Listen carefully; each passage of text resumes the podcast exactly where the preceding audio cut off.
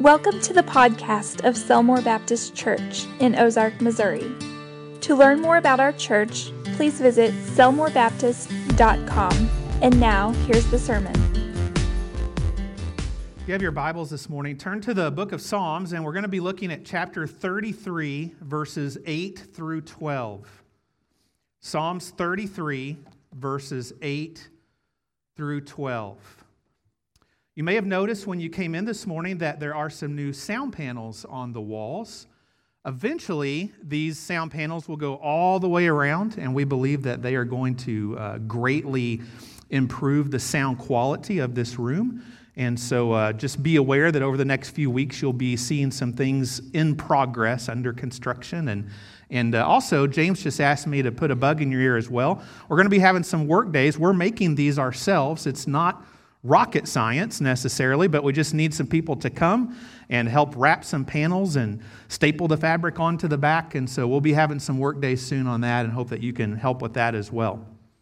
Well, happy 4th of July weekend to all of you. Tomorrow we will celebrate the 246th birthday of this great nation, and we will do so by gathering with friends and family and grilling meat and blowing stuff up and celebrating the freedoms that God has given us.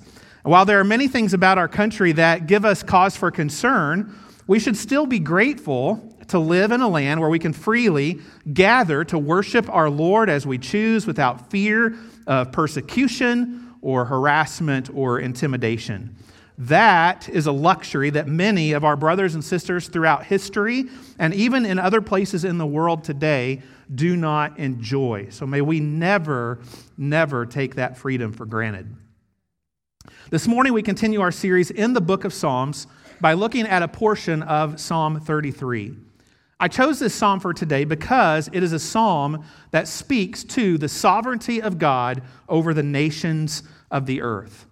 Indeed, the title of today's sermon is Our God is Lord over the Nations. This morning, we're going to look at three great truths for us to consider, for us to keep in the front of our mind as we celebrate this weekend the birth of our nation. Before we pick up reading in verse 8, I want to give just a little bit of context to the first seven verses of this psalm. Verses 1 through 7 of Psalm 33 focus on praising God for his excellence in creation. In some ways, these verses are very similar to what we read two weeks ago in Psalm 8. I particularly love the second half of verse 5, which says, The earth is full of the goodness of the Lord. Isn't that the truth? Everywhere we look, we see the goodness of God. Everywhere we look, we see the fingerprints of God on all the things that He has made. And then verses 6 and 7 go into further detail describing the splendor of God in creation, how He breathed the heavenly hosts into existence the sun, the moon, the stars, the planets. How he gathered the waters of the sea and set the boundaries of the oceans. The psalmist wants us to see the majesty and power of our Creator God because that establishes the basis for what he's going to say next. So let's now read verses 8 and 9, where we will find the first of three great truths for us to consider this morning. Here is what those verses say Let all the earth fear the Lord. Let all the inhabitants of the world stand in awe of him. For he spoke and it was done. He commanded and it stood fast.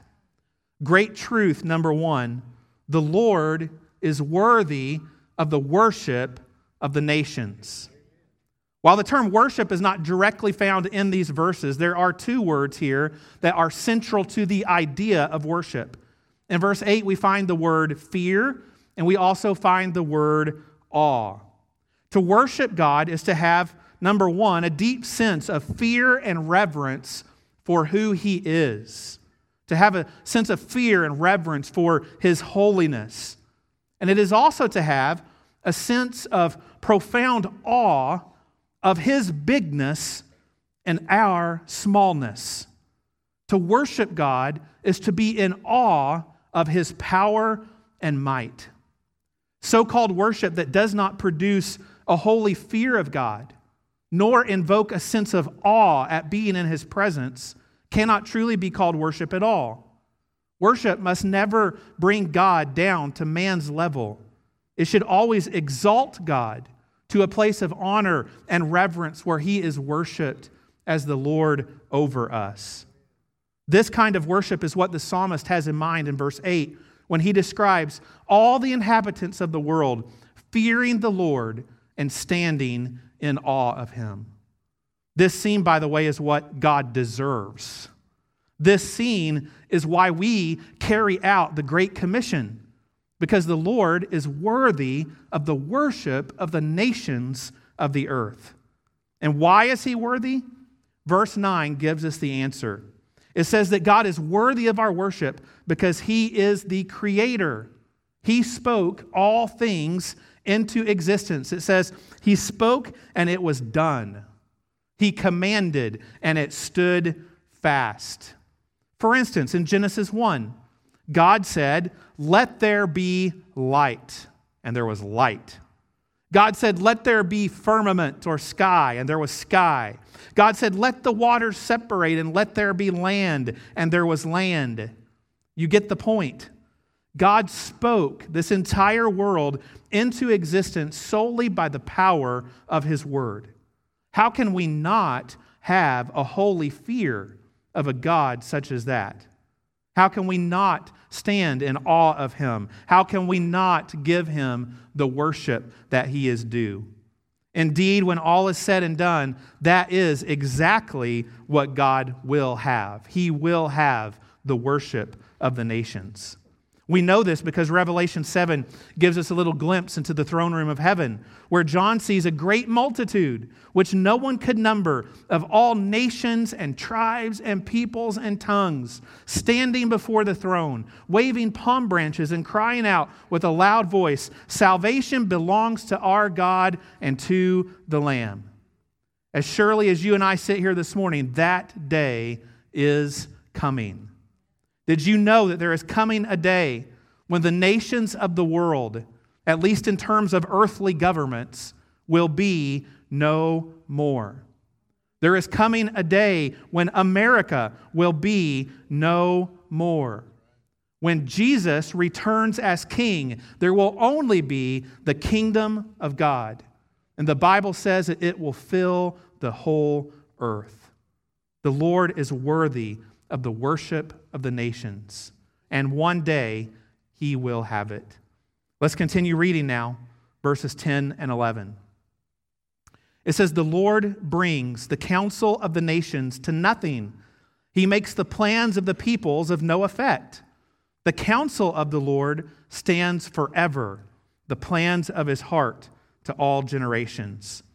Great truth number two that we take from these verses is that the Lord is sovereign over the nations. Now, before we look more closely at verses 10 and 11, let's make sure that we define our terms. Sometimes we take for granted that everyone knows what a term means when that's actually not the case. And by the way, anytime you don't know a particular biblical or theological term, that's okay, because we all have to learn sometime. I had a person ask me one time, and I don't remember who it was now, it was a long time ago. It was you, forgive me. But, Josh, what do you mean when you say that God is sovereign? That's a word that we throw around a lot, but what are we really saying when we say that? Well, the dictionary defines the word this way having supreme rank, power, or authority. So when we say that God is sovereign, we are actually saying he ranks higher than any other being in the universe that ultimately all power and all authority belong to him. God then is not dependent on anyone else or anything else to accomplish his perfect will, nor can anyone thwart what he has planned and decreed. Now, again, the actual word sovereign is not found in verses 10 and 11, but the idea of God's sovereignty is very much on display in these verses. And the way the psalmist does that is by contrasting man's plans versus God's plans. There's an old saying if you want to see God laugh, tell him your plans. The reason that's an expression is because most of us have learned that we as humans can make all the plans that we want to. There's nothing wrong with making plans. I'm a planner, many of you are planners. But ultimately, it is God who determines our course. Proverbs 16 says, A man's heart plans his way, but the Lord directs his steps. And this is what's really mind blowing. God is so big and so powerful and so sovereign that he can even take the free choices of mortal men and women like you and me and use them to accomplish his sovereign plan.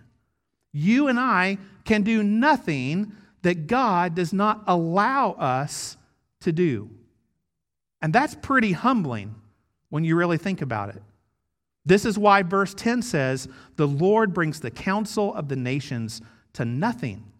He makes the plans of the people to no effect. This is particularly true when the nations of the world plot rebellion and wickedness against God. Now, we know that mankind is a fallen race. Amen?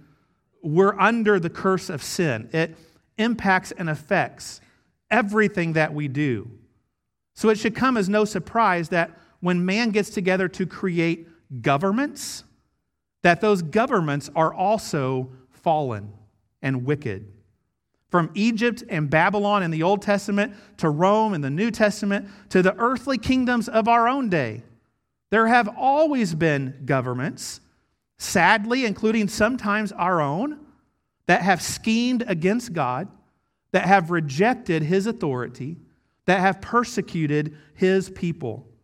But what verse 10 tells us is that no counsel against God will stand. That no nation that makes plans of rebellion against God and his word will endure.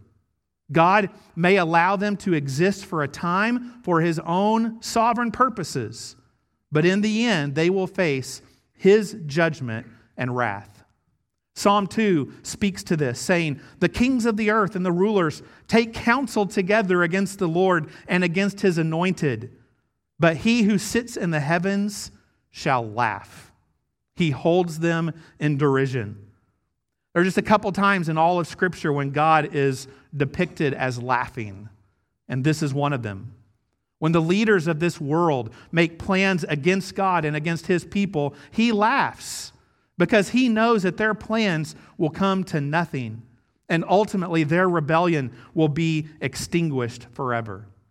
In contrast, verse 11 says, The counsel of the Lord stands forever, the plans of his heart to all generations. You see, the Lord's plans are not like our plans. God is sovereign. And when He makes a plan, it will come to pass. It will stand forever. It will extend to all generations. The fact that God is sovereign over the nations of the earth and that His counsel stands forever gives us as Christians great comfort in a world that can otherwise seem completely out of control. For instance, Pastor Bill made reference to this passage earlier. Romans 13 says that the authorities that exist in this world are appointed by God. No election result ever took God by surprise. God does not watch cable news on election night, hanging on every word of the pundits. He already knows what's going to happen. The fact of the matter is, even the wicked rulers of this world, he allows to hold office for his own divine purposes. So we as Christians don't have to wring our hands and worry when an evil man is in charge. Why not? Because we know at the end of the day, the Lord is sovereign over the nations. His counsel stands forever. In like manner, the Apostle Paul says in Acts 17 that even the dwelling places of the nations the people groups of the world, that their times and boundaries are pre appointed by God. We've got rulers in the world today going to war to expand the boundaries of their empire, to build their own personal kingdom, but in the end, they can't do anything that God does not allow them to do. Isn't that comforting? Man can make all the plans that he wants, but at the end of the day, God's plan will win out. And just so we're clear, God's plan for this world ends with every knee bowing and every tongue confessing that Jesus Christ is Lord. In the meantime, everything that God allows to happen in this world is ultimately leading up to that climactic moment when the kingdoms of this earth will become the kingdom of our Lord and of his Christ, and he will reign forever and ever. Verses 10 and 11 remind us God is sovereign over the nations. Well, let's read our last verse this morning. Psalm 33 and verse 12 says this Blessed is the nation whose God is the Lord, the people that he has chosen as his own inheritance. Great truth number three the Lord will redeem a people to himself from the nations. Verse 12 is one of those verses that is often quoted around the 4th of July, and understandably so. But I want us to take just a little deeper look at it and make sure we understand what it's truly saying to us. When the psalmist wrote verse 12, he, of course, had the nation of Israel in mind. The nation of Israel, as we know, was chosen by God to be his special covenant people. This covenant originated with God's promise to Abraham in Genesis 12 to make from his seed a great nation that would be a blessing to all the peoples of the earth, a promise that was ultimately fulfilled in the person of Jesus Christ. Even though God chose Israel as his inheritance in verse 12. If you know much about the Old Testament, you know there were many times when the nation of Israel did not please the Lord. There were many times that they did not worship him as he demanded, that they did not obey his law. For all practical purposes, there were many times when Israel did not fear God, nor revere him as their Lord. So I think the psalmist is communicating a couple of things here in verse 12. First, I think verse 12 is an exhortation to his own people. It's an exhortation to the nation of Israel to truly honor God as their Lord, to give him the worship and the obedience that he is due. Indeed, the psalmist tells them they will be blessed if they will do this. But also, the second half of verse 12 serves to remind and encourage the people that they are the chosen ones of God, that He chose them by no virtue of their own as His inheritance, as His covenant people.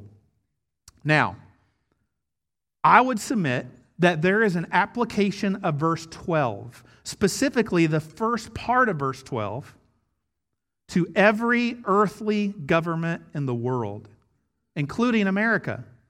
And that application is this if any nation of people humbles themselves before God and genuinely turns to Him as their Lord and King, God will greatly bless that nation. There was a time early in our nation's history when we acknowledged the Lord our God and even though not all of our founders were followers of Jesus, they nevertheless recognized the God of the Bible and built a system of government that was founded on biblical principles. I don't think I have to tell you, we're a long way from that today. America is no longer, by any definition or stretch of the imagination, a Christian nation. You do not have to be a social scientist or have access to statistical data to understand that America has become more secular, more wicked, more hostile to the church, more unchristlike in just about every single way in recent years. And it seems to be accelerating. We are a nation that calls good evil and calls evil good. It should be no surprise then that we are a nation deeply divided, struggling in so many areas. We do not have the blessing of God because we as a nation have rejected Him as our Lord. As Christians, we must pray regularly that our nation will turn back to the Lord, that our leaders will seek His face, that a spiritual awakening may come to this land, that it might start with us. As we sang this morning, we need to pray that God bless America. But we also need to acknowledge that in order for that to happen, we must be willing to forsake our sin and to invite God back into the life of this nation. So, on one hand, God will bless any earthly nation that acknowledges him as Lord. On the other hand, what if I told you that the primary application of this verse is not to any earthly nation, including our own, but rather to the people of God, to Christians? You see, the nation of Israel was the covenant people of God in the Old Testament. But the covenant people of God in the New Testament is spiritual Israel. In other words, the covenant people of God in the New Testament is the church, the redeemed of every tribe and tongue and nation. As Christians, we now together form the nation of God. A nation defined not by ethnicity or geography, but defined by loyalty to our King, King Jesus. We are one in him. 1 Peter 2 9, speaking to Christians, says, You are a chosen generation, a royal priesthood, a holy nation, his own special people. You see, if you're a Christian here today, you're really a dual citizen. Not only are you a citizen of an earthly nation, America, but first and foremost, you are a citizen of a heavenly nation, the kingdom of God. And just like the nation of Israel was chosen by God as his own special people, dear Christian, you have been chosen by God by grace through faith in Jesus Christ as his own inheritance. Because we, as followers of Christ, are his people because he has redeemed us from the nations to himself. We in this room are a blessed people. Aren't you glad that you're saved? Aren't you glad that Jesus died for your sins? Aren't you glad that you have eternal life in heaven to look forward to one day? We're celebrating our earthly freedoms this weekend, and well, we should. But we Christ followers have more to celebrate than anyone because we have been granted spiritual freedom from sin and death through faith in Jesus Christ. Blessed is the nation whose God is the Lord. Folks, that nation is us.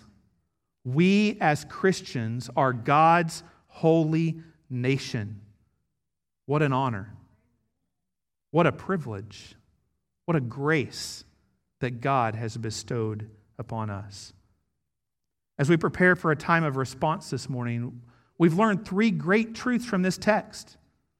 The Lord is worthy of the worship of the nations. The Lord is sovereign over the nations. The Lord will redeem a people to himself from the nations. As we celebrate our earthly nation tomorrow, May these truths from Psalm 33 fortify and encourage us. And above all, may we remember that as Christians, we are God's holy nation.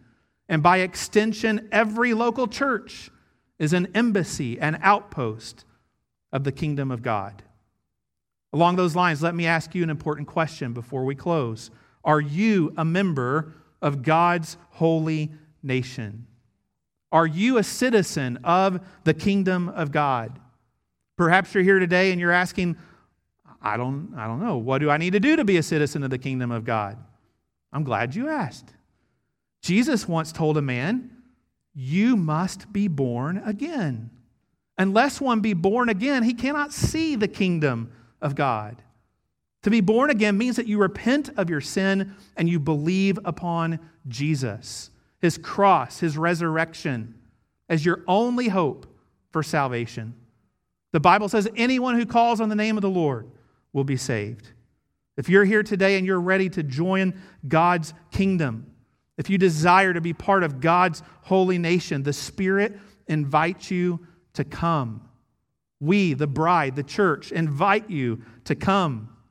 Come during this song of response, take my hand, say, Josh, I want to be a Christian. I want to be part of God's kingdom.